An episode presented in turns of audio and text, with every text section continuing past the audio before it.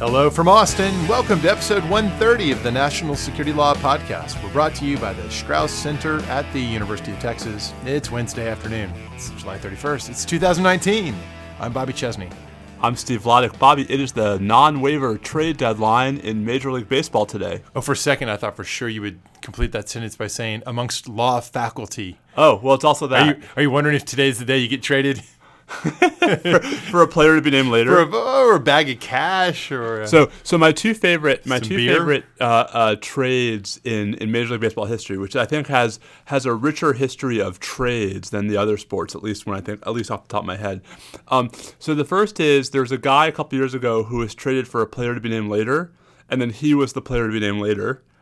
They just were like, oh, let's send this guy back. It's like, okay, that's crazy. I like that. Yeah. But actually my favorite story, and I didn't go back to check if I have my facts exactly right, which, as we'll see later in the show, is a problem. But if I recall correctly, Joel Youngblood, who was this like uber utility man for a bunch of mediocre National League teams in the mid-1980s.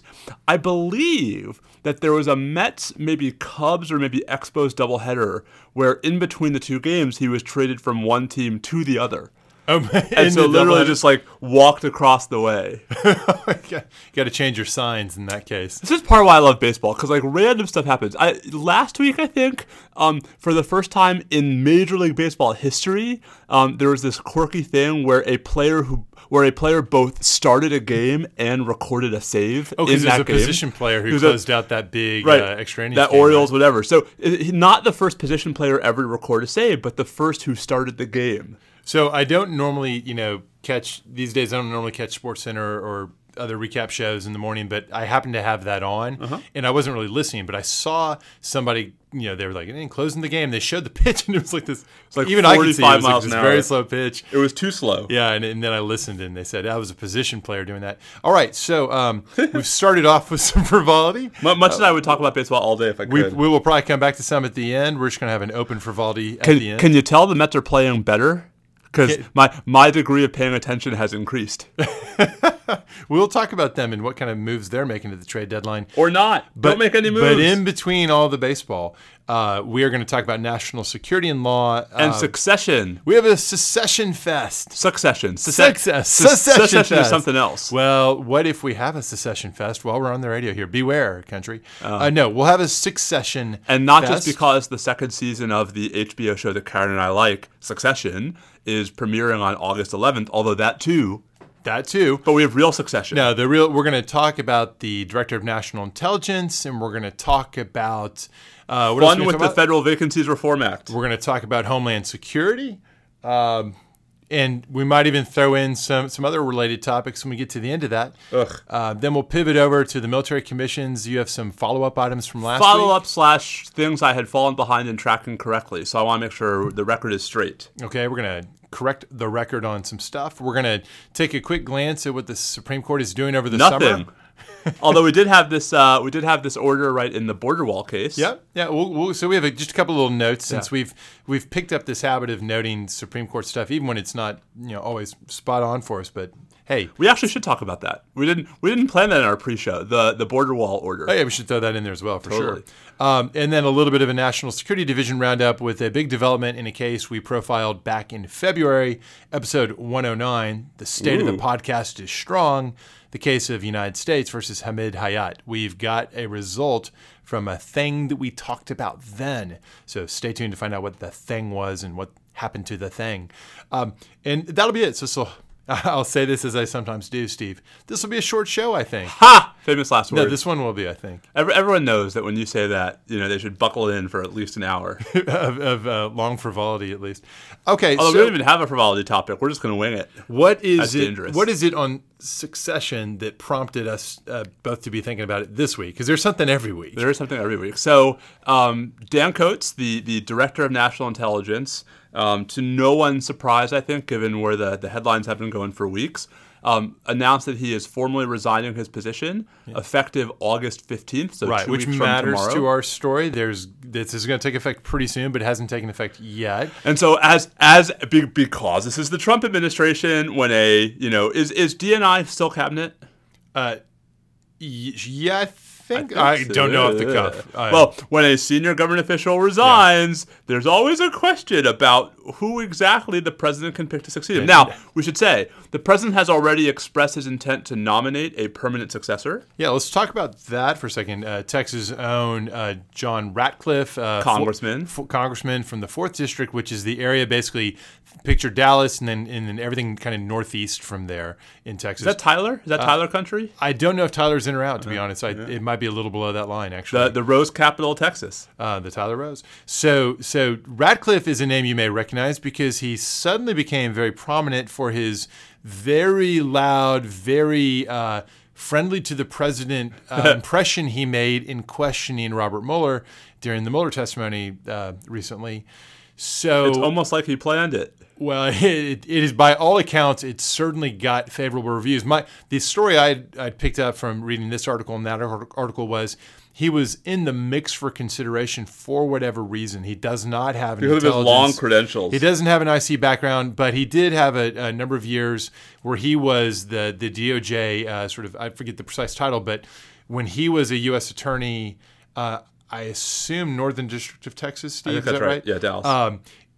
He was either the head for the JTTF or at least the DOJ chief representative on terrorism issues in an area of Texas, or at least that's what I've been told. So that is how he has represented himself. There is actually some meaningful debate about whether he has overinflated his involvement in particular cases. Whether in the context of his supervisory duties, people who work for him were involved in these cases, or whether he was actually hands-on. Now, this is relevant, Bobby, because the DNI statute is actually unusual, right, in what it says about experience. Well, I know it says stuff like that.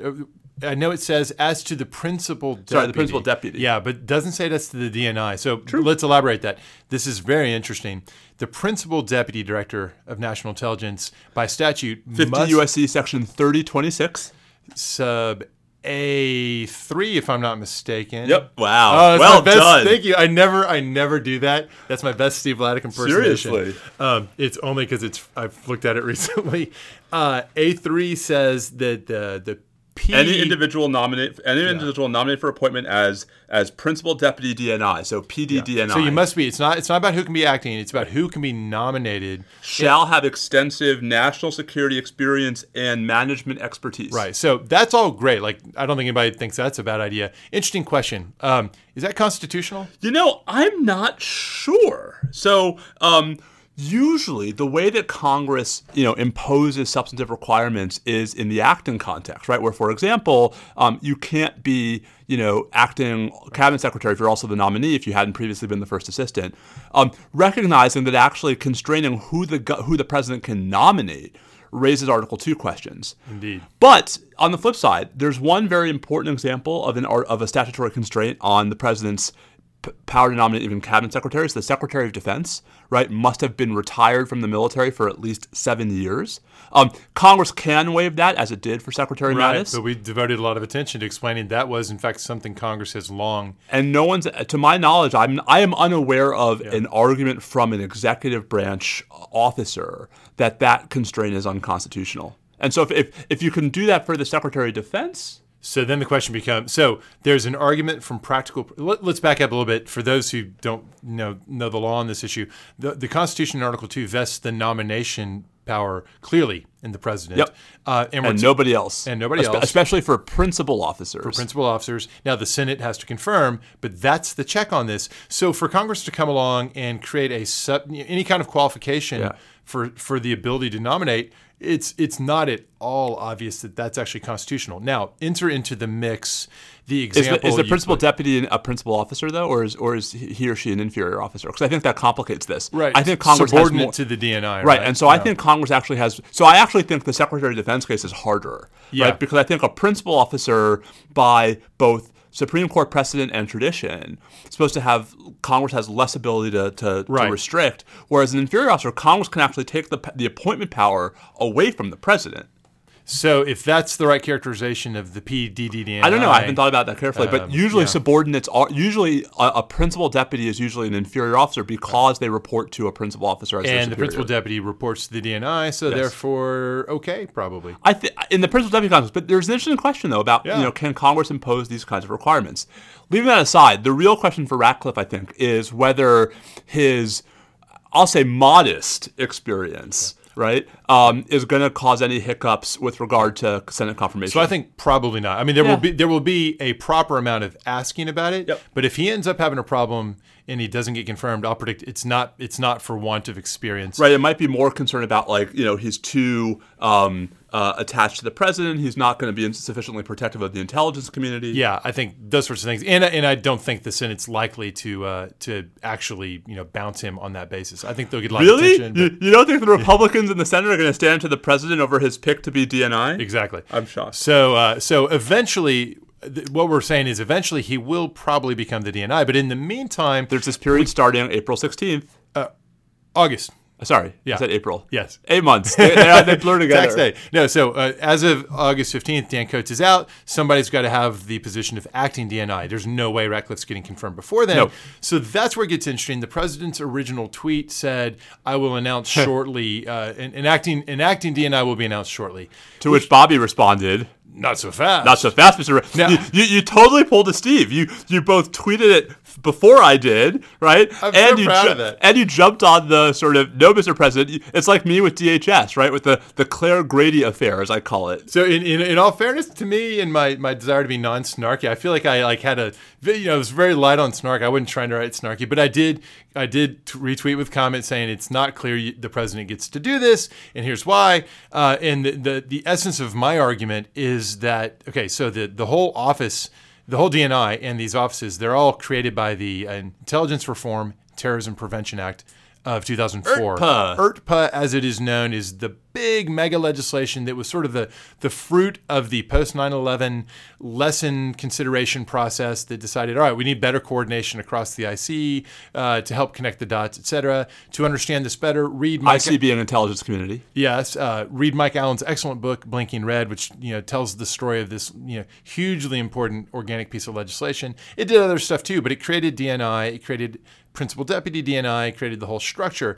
In addition to saying the stuff we noted just a moment ago about how the principal deputy has to have certain qualifications, it has some stuff in there that's interesting about vacancies and acting DNI status or acting officer status within the ODNI. So the two things are this. The one I hang my hat on is a provision at A6 of that same statute we've been talking about. 50 U.S.C. section 3026 A6. And it basically says that the principal deputy shall perform the functions of the acting DNI during vacancy, et cetera. Now, I want to be really clear and upfront about this. Several people have responded to my analysis saying, that just means that while there's actually literally a vacancy, as soon as he uses Federal Vacancy Reform Act authority to appoint somebody, then the principal deputy no longer should fill that function. I think that's a perfectly reasonable argument. Maybe that's even the right argument. I think the better argument is otherwise, and in part, this is a story of bad drafting because the statute's, frankly, a bit of a mess on this. But if you go back to, 3505 or maybe 3345, the FVRA? No, not that. I'm staying with the IRTPA statute. If you go back and look at the 3505 creates the position of DNI. And 3023, 3024? I don't know. We're just going to drive the listeners mad if we keep throwing these numbers around. Just the provision that's parallel to the one we've been talking about that creates the DNI position. It's 50 U.S.C. 3025. 3025. It then has a provision under it that enumerates a bunch of other offices that shall exist in the ODNI. That's 3025C. And then there's a provision towards the bottom that says something kind of interesting directly about the Federal Vacancies Reform Act. And what it says is in dealing... This is 3025E. 3025E. Just in case you're following along at home. This is the key one. 3025E makes explicit reference to reverting to the Federal Vacancies Reform Act to fill vacancies for any of the aforementioned about 14 offices, and then parentheses, except for the DNI. Right. And then what it says is not just that you can refer to the Federal Vacancies Reform Act, but in doing so, in applying the Federal Vacancies Reform Act, instead of being limited to drawing your acting appointee from ODNI itself, you could reach out to the broader intelligence community, the IC writ large, which is a bunch of other agencies. So it broadens the pool.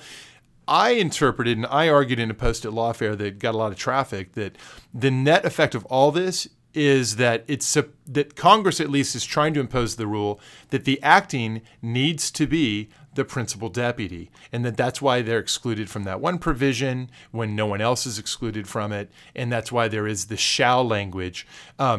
There is a counterargument that just reading the statute on its face, no, they for whatever reason, they just wanted the Federal Vacancies Reform Act authority for filling the top job. They did want you to have to draw from the DNI's office.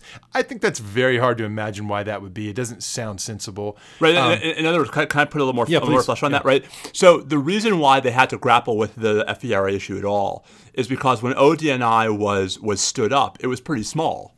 And so there was this concern that, why would I want, junior staffer at ODNI when I could have, deputy NSA director to come in and be the acting DNI or the acting principal deputy DNI. And so Congress said, yes, we're going to treat ODNI as if it were an umbrella entity of the entire IC for purposes of finding people to temporarily fill vacancies.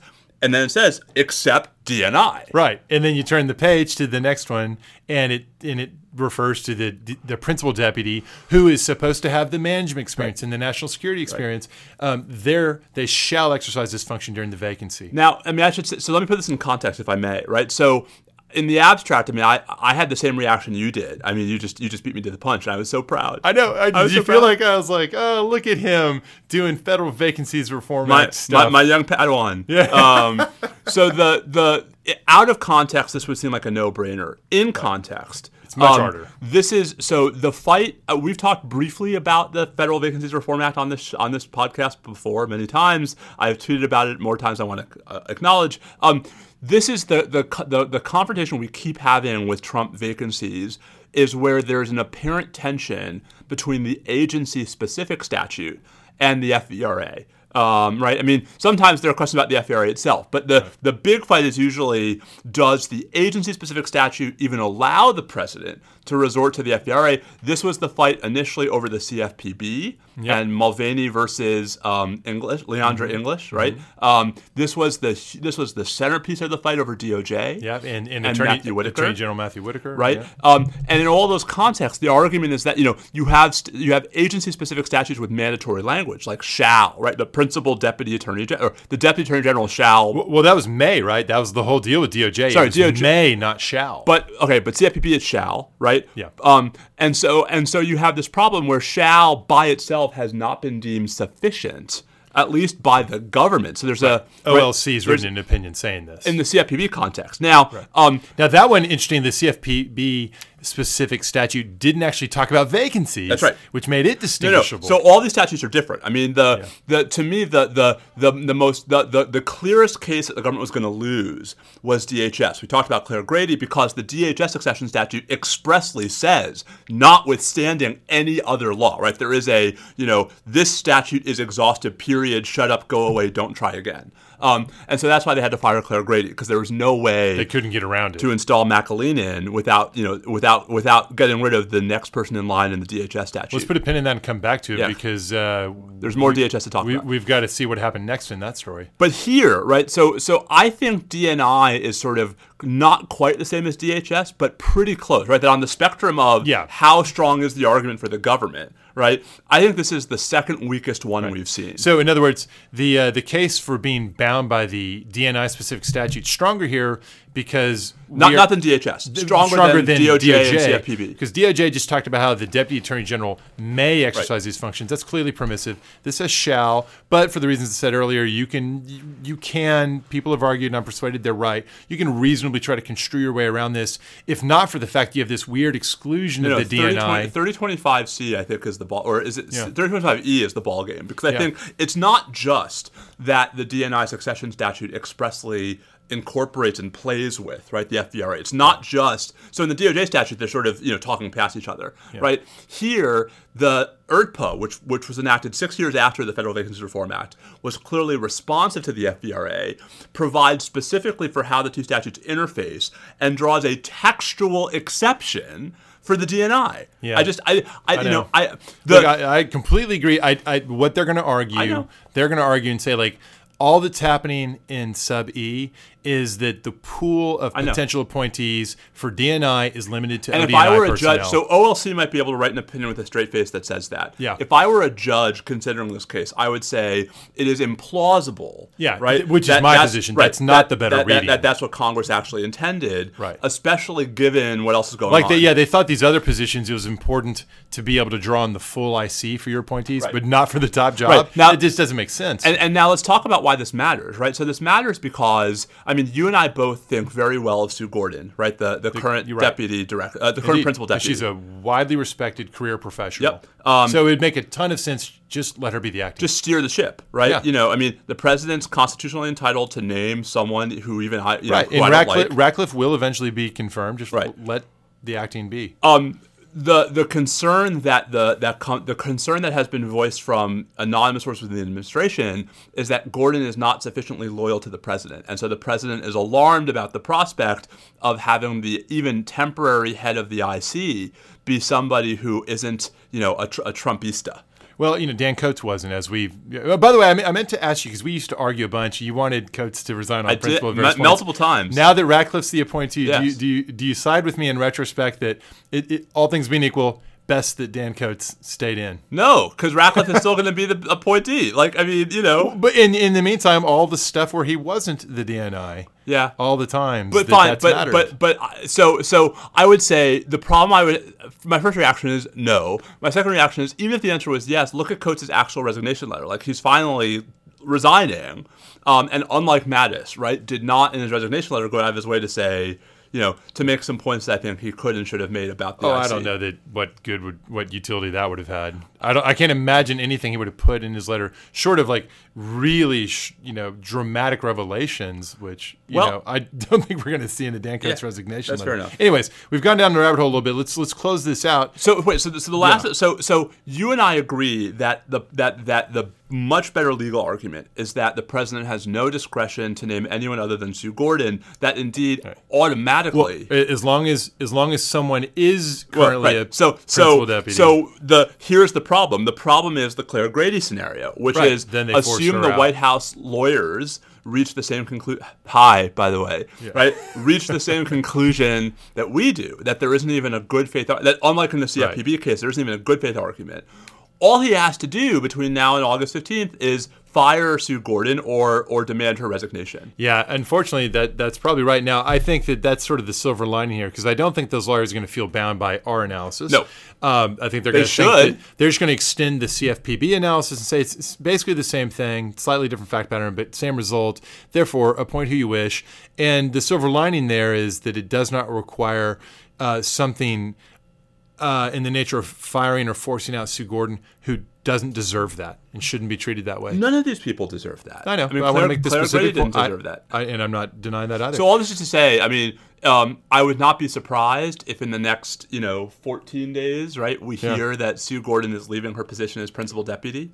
And I think you and I both agree that once there is no Senate-confirmed principal deputy, the DNI statute is no longer preclusive. Right. It goes back to Federal Vacancies Reform Act. Right. Yeah. So as with DHS, there's one person, right, standing between the president and the FVRA. Right. If they follow our interpretation. So I predict they won't follow our interpretation. Right. Therefore, they will not remove Sue Gordon. Now, all this attention and the buzz, it's the unwanted attention it's drawn to the idea that Sue's an independent career professional, that may well cost her in the end anyways. Yes. But the most reasonable and I think still most likely path forward is some person who's already Senate confirmed somewhere else, some other position under the Federal Vacancies Reform Act is just placed in as the acting, and we can all tut-tut whether that's right, but it'll not get litigated. In any event, it'll get resolved by the confirmation eventually of John Ratcliffe.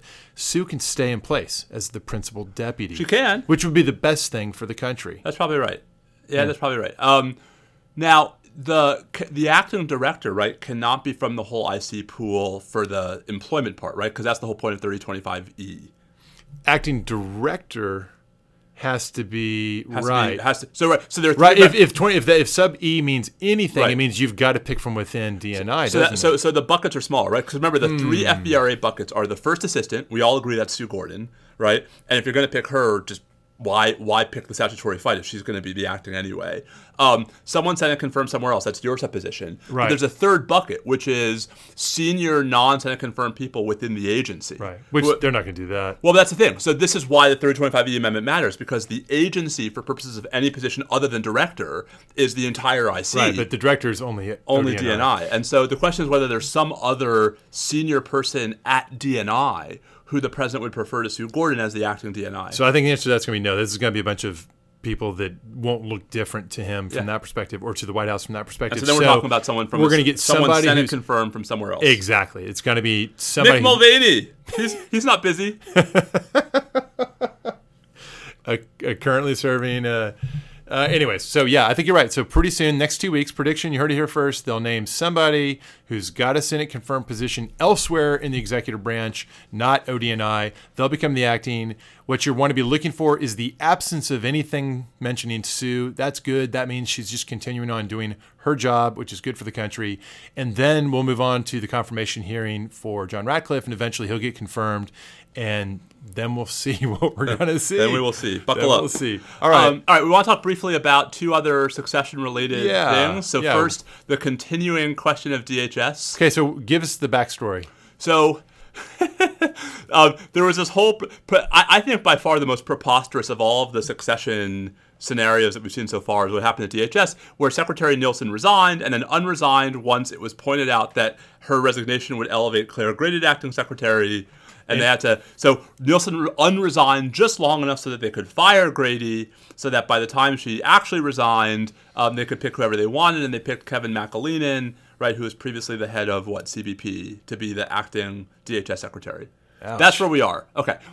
There is a growing concern in various parts of Washington that the administration's real goal for DHS is to have Ken Cuccinelli somehow become the acting DHS secretary. And the step the administration took in this direction was, about a month or 6 weeks ago, they pulled this preposterous move to install Cuccinelli as the acting director of, USCIS, U.S. Citizenship and Immigration Services. There's no, it's not like USCIS agency, it's just USCIS. Yeah, okay. And the way they did that was, even though there's already a deputy director of USCIS, they created a brand new position called principal deputy director, named Cuccinelli to it. And then all of a sudden, that became the first assistant for purposes of the Federal Vacancies Reform Act. That's some creativity right there. Any time limits on that? So here's where things get even messier than we already thought they were. The way it's supposed to work is you can only be the acting holder of an office for 210 days, right? Once you're put in that position. Now, what's that from? It's from when you become the acting officer. No, I mean, what's the source of that rule? It's in the statute. It's 5 U.S.C. 3346. Okay. It's part of the Federal Vacancies Reform Act. Now, the 200-day period is not absolute, right? You can it can be extended if there is a nomination of a permanent office holder. Doesn't look like there's going to be. So, 210 days. But on day 211, Cuccinelli is still the principal deputy. And so the administration has been doing this thing where even once folks can no longer claim to be the acting whatever, they continue to exercise the functions of the acting whatever as the principal deputy. So it's it's the acting officer without the title. That's right. Yay. And there's no forcing function to prevent this. Well, there's no statutory forcing function to prevent this. Like what would be the question of where's the default position? Yes. Well, it's with them. There they are, exercising the authorities. Right. And unless somebody's going to take it to court somehow, some way, which, it just by the way, in the DNI context, I have no idea how that could work. Right? Exactly. That's why I've said no, there's no litigating any of this. So, DHS is easier, right? At least a little bit easier, because these are folks who are putting their names on removal orders, right, or other things that actually cause direct impact to people. But separate from how long can Cuccinelli stay as acting CIS director, there's the broader question of, is there any scenario we can become acting DHS secretary? And I think the answer is no. So remember, there are three buckets. First assistant. Okay, there's no scenario where he's going to be the first assistant because unlike the preposterous bootstrap move they pulled to make him acting director. You can't do that at DHS writ large. You can't do that because by statute, Congress has created the position of deputy secretary. Right. And deputy secretary is first assistant. He's not Senate confirmed, so there goes the second bucket. Now, the third bucket talks about people with senior positions who have served in that senior position, but here's where things get messy. For at least 90 of the 365 days, Bobby, preceding the vacancy. And that office was never vacant because it did not exist. No. So the vacancy that's now to be filled. Right. Well, so he wasn't there then. He wasn't there before Nielsen resolved. There you go. Right. So he's not eligible under any of these pathways. I don't see any scenario where they could make Cuccinelli the acting DHS. That leaves only a raw Article II constitutional prerogative. God help us. So that is the argument that the FVRA would be unconstitutional if applied in this way to constrain the president's discretion to designate someone as a nominee. I have to say, that we every day we find new definitions of chutzpah, right? But I have to, having spent 2.5 years twisting the FVRA into a pretzel to be able to name whoever you want, and then to say, oh, it's too constraining, it's unconstitutional. Well, okay, so that's a really tough one too, because of course. It's not just that they want to be able to nominate him. They then need to be able to sell it to the Senate. They don't want to be able to nominate him. Cuccinelli is not confirmable. Sorry, I meant to say appoint him. But it's important to say that. Let me finish. Sorry. See, you got me worked up. Yeah, I know. It's good. I do love it when you get wound up. They want to be able to appoint him to become the acting DHS secretary. Under the Federal Vacancies Reform Act, they can't seem to do it. There's no path forward for it. And if they do bust out sort of a raw Article II claim, which the president lately has had on his mind, apparently, because we've had these couple of bizarre interviews where he says Article II lets me do anything I want. Yeah, Article II lets me do anything. You wonder, was that because somebody was talking about how our fallback plan here is going to be for you to issue this executive order that will say that the Federal Vacancies Reform Act is unconstitutional as applied to this particular circumstance. Therefore, as of today, I direct that he be allowed to serve as acting. Is there any way that can be litigated or put into a position of direct challenge, or is the only check on that the political consequences and the possibility that Congress might leverage the executive branch in some other ways, maybe an appropriations response that affects DHS? So I think the DHS secretary, the acting secretary, signs enough stuff, right, and is sued enough. Yeah, that I think there'd be plenty of avenues for a fully fleshed out legal challenge. Right, rather as there was with CFPB. That's right. DNI is harder, right? But all this is to say, Congress. Hi. All right. So let's imagine that one way or the other, Cuccinelli is the acting. We've got other acting people. Lots of acting secretaries. Interesting question, kind of a parlor game here. Everyone loves talking about the 25th Amendment and cabinet secretaries. Well, you unpack for us, if you can, how the 25th Amendment is supposed to work. But the idea of, is this not the one that contemplates the cabinet deciding that the president is incompetent? So, okay. And if so, do the actings get a vote, or do you have to be Senate confirmed? So there are a lot of really bad, fiction stories that have at their core. Feels like a Kiefer Sutherland. Oh, my gosh. Or Clive Cussler. Section 4 of the 25th Amendment, which is the mechanism by which the vice president and majority of the principal officers of the executive departments can effectively remove the president. Now, I should say, Bobby, everything I know about this subject I learned from Brian Colt, who's a buddy and a prolific scholar on this and related issues at Michigan State. So one of the questions is whether a majority of the principal officers includes actings or not, either in the numerator or the denominator. So that's to say, right, there's a conspiracy theory out there that part of why the president likes actings is because he's been told that they count, that the position counts in the denominator and the actings don't count in the numerator for purposes of removing him. Creates a quorum problem. Well, no, it creates a mathematical impossibility that there will be enough votes to remove him, right? No matter what he does. I think he has plenty of other more present reasons to like the actings by his own account. I think that. So I think I agree with all of that. I don't think he's playing four-dimensional chess. I will just say, though, on the question, I mean, there is this open question about when acting secretaries count as secretaries and when they don't, right? So for the most part, Congress has not distinguished between the legal authority of an acting secretary and the legal authority of a Senate-confirmed secretary. The 25th Amendment, Bobby, is silent on the question, but one, I think, pretty powerful analogous statute is the Presidential Succession Act of 1947. And the Presidential Succession Act of 1947, in referring to the order of succession for the presidency, kind of a big deal, right? Yeah. Now we're past the Federal Vacancies Reform Act when we're up to the Presidential Succession Act. Yeah. Expressly requires that to be in the presidential line of succession, you must be Senate confirmed. Now, as Brian notes, there's some question about whether that means Senate confirmed to the position you're holding, right? So like the Secretary of State, do you have to have been Senate confirmed to Secretary of State to be able to succeed to the President as Secretary of State? Right? But at the very least, you have to have been Senate confirmed. That's a statutory requirement to be a cabinet officer who succeeds to the presidency.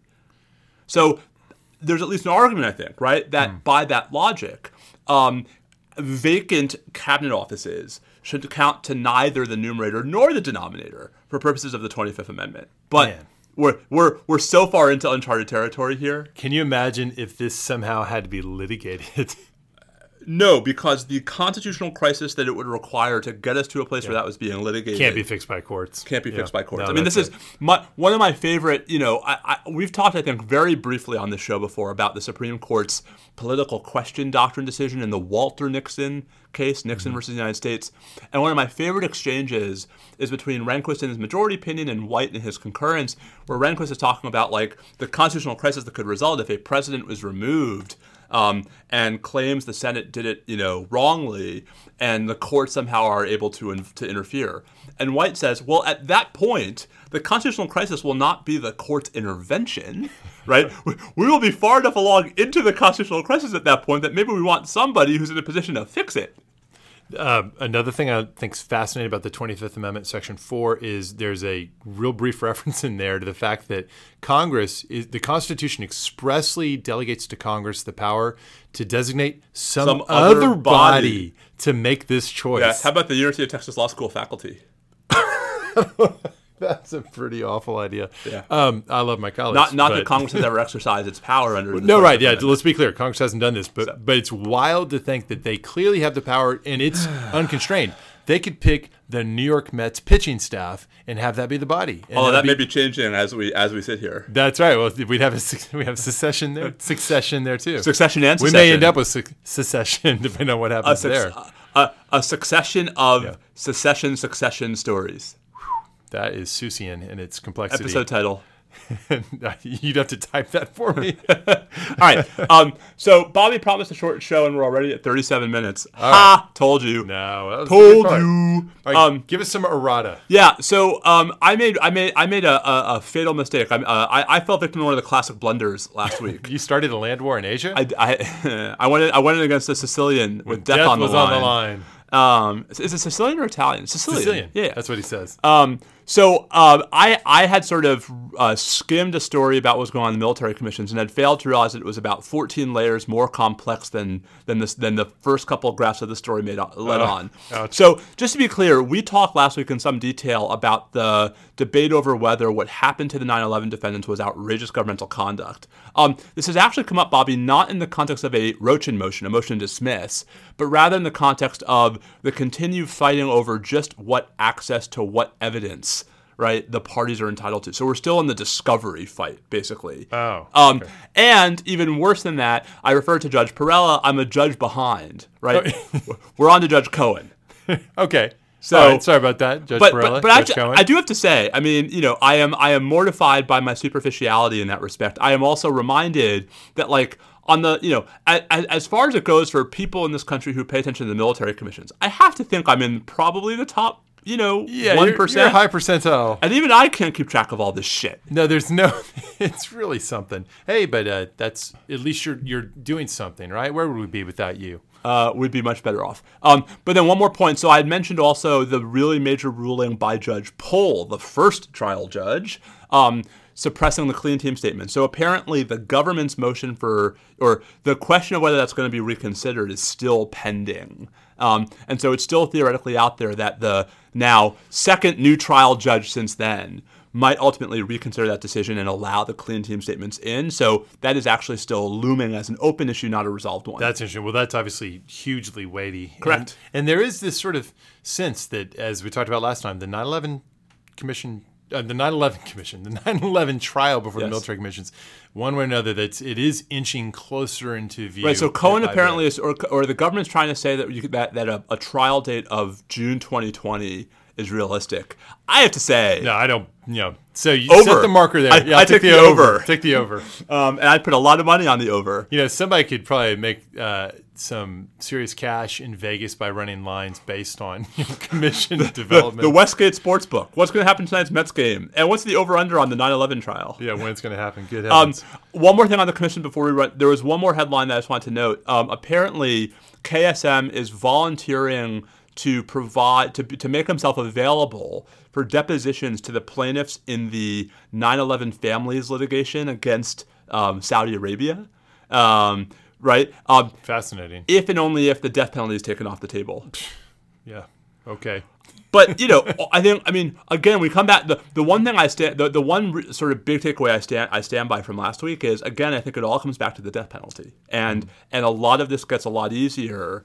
If either by dint of a judicial ruling or some deal, right, the death penalty ends up off the table. Obviously that particular question about what is justice for the victims and of the 9/11 attacks, and as it relates to the fate of KSM, is justice better served by his execution or his permanent imprisonment? And I'm sure people will disagree about that. I'm sure the victims themselves divide along those lines. That's right, and that's not unreasonable. And that is how it often is in these situations. Correct. All right. Speaking of weird stuff happening, should we talk briefly about a couple of strange SCOTUS developments? So I take it that the justices don't just go on awesome vacations in the summer; they're doing stuff sometimes. What are they doing here? So two quick SCOTUS stories: one in which they actually did something, and one in which somebody else did something. So they actually did something. You've been all over the border wall litigation. And we had talked, I think, last week about the government's pending application for a stay of the district court's injunction against the repurposing of certain funds for use of the border wall. Right, so the idea is the government would like to allow the money to flow while this is still being litigated. Flow money. And I use that as an opportunity to say, talk about this, forthcoming paper I have, which talks about the mechanics of all this litigation. Little did I know that for the first time, the court would actually hint that maybe I'm right. So very convenient. So Friday afternoon, we got this interesting order and dissent in the Sierra Club case where mostly by a 5-4 vote, and we'll talk about that, the court basically granted the government's application for a stay of the injunction in its entirety, right? So no matter what the ultimate litigation produces, the money is not going to be encumbered between now and when the case is ultimately resolved by the Supreme Court, if and when that happens. So that's a huge win for them. Now, wait, just real quick. Does that mean they can basically, if they were able to spend it quick, then the thing becomes moot? I don't remember exactly what kind of relief the plaintiff sought, right? I mean, so I assume there's a declaratory element as well. Yeah. But there's at least some possibility of something like that. I think that's right. I will just say, so for one of the first times I can remember in one of these cases, the court actually did try to at least give us a clue as to why. So one of the awkward things about all these stay orders is that they're application granted without any analysis. So the court actually provided one sentence of analysis. And what it basically said was, we're doing this at least partly or at least largely because there's genuine questions about whether the plaintiffs even have a cause of action. We talked about this briefly before. I actually think that's wrong. I think the district court and the Ninth Circuit were both right. The plaintiffs have a cause of action. But I take two interesting things away from this. One, it had nothing to do with the scope of relief, right? The reason why the court was acting to grant the stay was not because they were somehow troubled that the injunction arguably ran against the government on a nationwide basis. That's not actually explicated by the court when they finally turn around and say what they're doing. And then the second thing is, That's a pretty powerful signal to the lower courts for where they should be focusing on remand, right? I'm not convinced that the lower courts are going to necessarily say, you know, we agree with the five justices, as opposed to building a better record for why they think the plaintiffs have a cause of action. Interesting. So, you know, stay tuned. Now, I said it was 5-4 mostly. Justice Breyer, Ginsburg, Sotomayor, and Kagan all said they would have denied the stay. Mm-hmm. Breyer said he would have denied the stay in part, and he wrote a short opinion explaining why. And what he said is he would have split the difference, right? He would have allowed the government to do the thing it said it urgently needed to do, which was to finalize these contracts. Right. But to not actually start building the wall, because the government at no point had said we plan to start that anytime soon, right? So Breyer said, I will vote to allow you to make all the preparatory moves, but I don't see any reason to, you know, reach out and allow you to start building when you haven't even said you want to anytime soon. Right. Okay, that actually makes a lot of sense. But I think that's just one person who took that view. So I think he's 100% right. I mean, I think even the three lefties, I think disagree. The other three lefties disagreed with him on even the first part, the contracts part, which I think once again shows you where Breyer is relative to them. Yeah.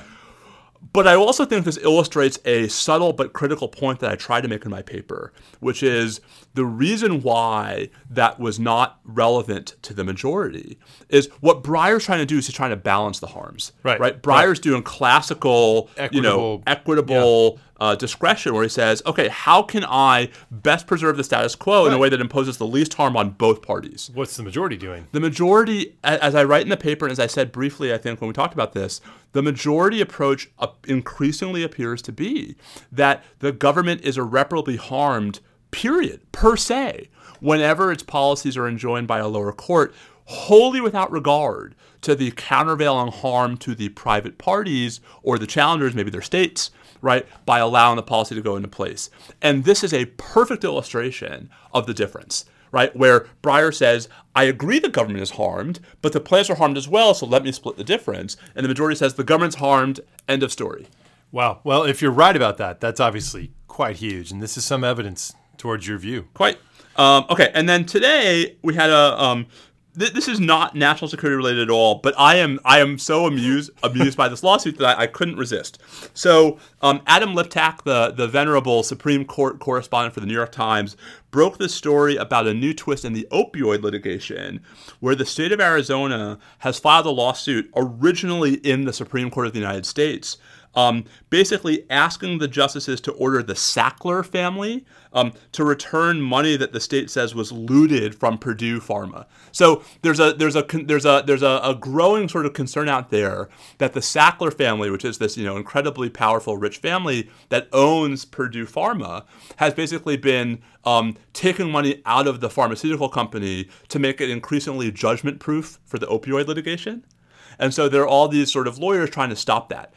Without weighing in on the merits, right? Here's Arizona saying, we want to go right to the Supreme Court. Forget the lower courts. I've seen this movie before. Because we're a state, and the Supreme Court has original jurisdiction in controversies involving a state. So this gives me an opportunity to talk about one of my favorite nerdy Supreme Court doctrines, the Wyandotte rule. Ooh, let's hear it. So the Supreme Court has jurisdiction as an original matter, which means you start there, right? That the Supreme Court's the trial court, although they never do the trial themselves. They appoint a special master. The relevant statute is 28 U.S.C. 1251. And 1251A says when it's state versus state, the Supreme Court's jurisdiction is both original and exclusive. So if Arizona were suing New Mexico, right, there'd be no lower court. Like, yes, Supreme Court, go. And even then, there's sometimes when they don't. The Wyandotte doctrine says when it's a 1251B case, when a state is suing someone who is not another state, the Supreme Court's jurisdiction is original but concurrent of lower courts. And the Wyandotte doctrine is an interpretation of that says, therefore, the court has the discretion but not the obligation to take cases where the lower courts have concurrent jurisdiction. So now, there'd be a petition to secure the jurisdiction. Would it be styled as a petition for cert? I don't know. No, it's a motion it's a motion for leave to file an original bill of complaint. That's not as exciting, but it's more descriptive. Indeed. But so the Wyandotte rule basically is the justice's way of saying, in general, right? Although we have jurisdiction if a state is suing private parties, we prefer not to exercise it because we we're not good at this. We prefer appellate records. We prefer appellate briefs. And I was struck the Arizona papers have two sort of different arguments. The first is you should exercise your discretion anyway, right? Because of the urgency. Yeah, this is a special case, right? And it's another sort of jumping in the queue thing, much like what that's why it seemed relevant. But the second argument, which is the fodder for a future federal court's exam question, is that Wyandott's wrong. Right, that as a matter of constitutional interpretation, the Supreme Court actually has an obligation to exercise jurisdiction. Ooh. Now, so in other words, constitutionally, the right interpretation is it's exclusive. Indeed.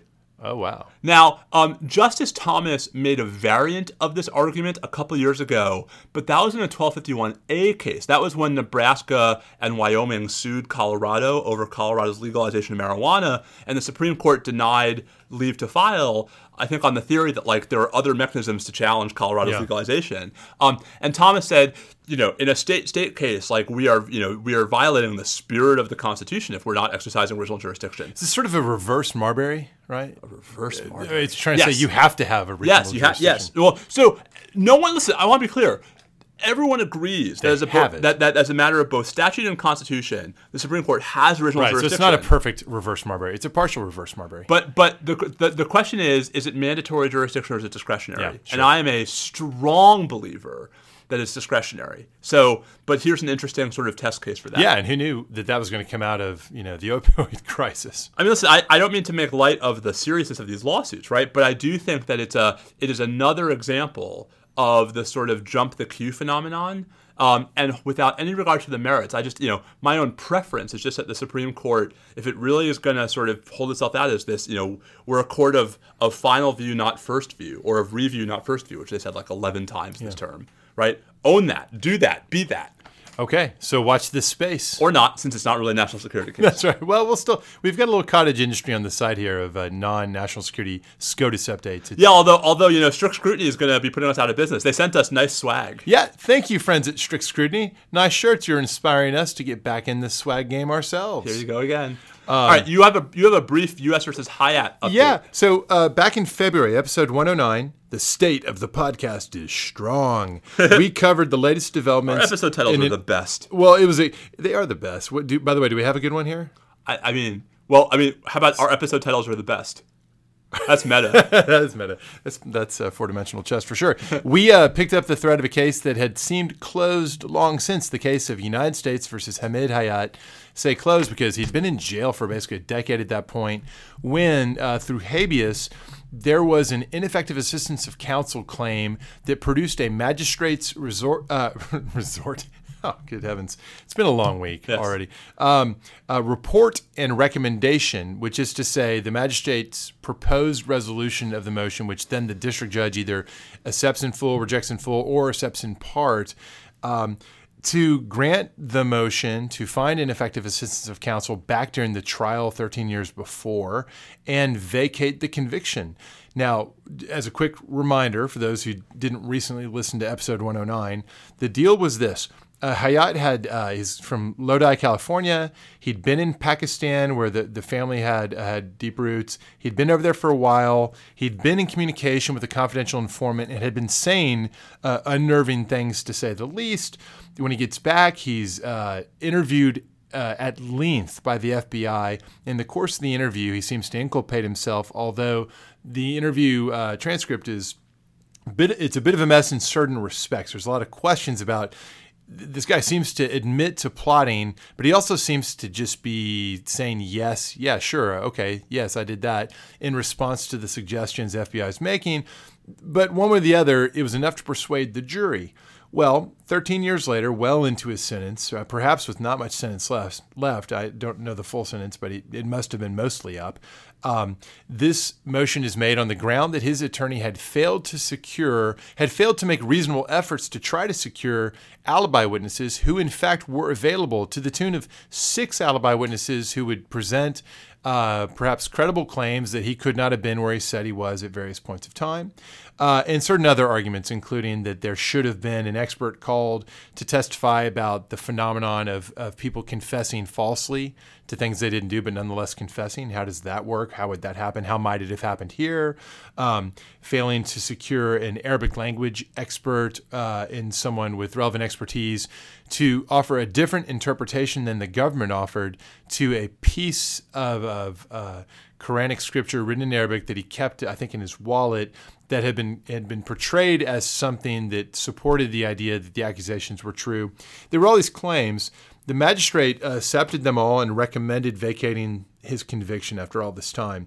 And I think just a day or two ago, the district judge accepted some, but not all, of the characterizations of ineffective assistance, most notably the failure to call the alibi witnesses, and accepting the magistrate judge's recommendation that they be found credible in what they would testify to. So the only question left was that failure and one other failure that the court found about the Arabic language expert, was that enough to create true prejudice to the outcome?